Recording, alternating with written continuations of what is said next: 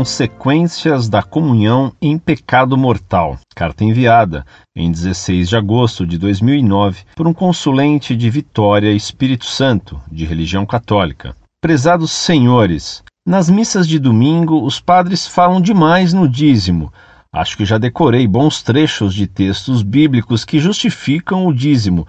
Acho muito importante. Porém, eles se limitam a isso. Acho que tem mais ensinamentos importantes acerca da doutrina que eles não ensinam. Por isso recorro aos senhores. Quais as consequências de eu comungar em pecado mortal? O sangue de Jesus não seria suficiente para perdoar os meus pecados? Quando estou em pecado mortal, eu me abstenho de comungar e sou alvo de críticas por parte de meus familiares. Atenciosamente.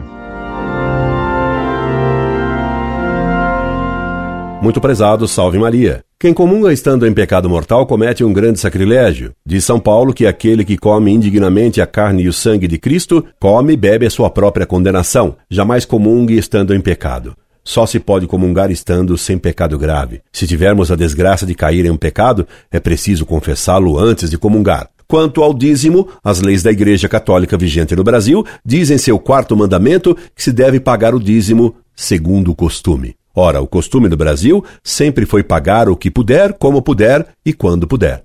Infelizmente, muitos padres transformaram a moral católica em poucos mandamentos.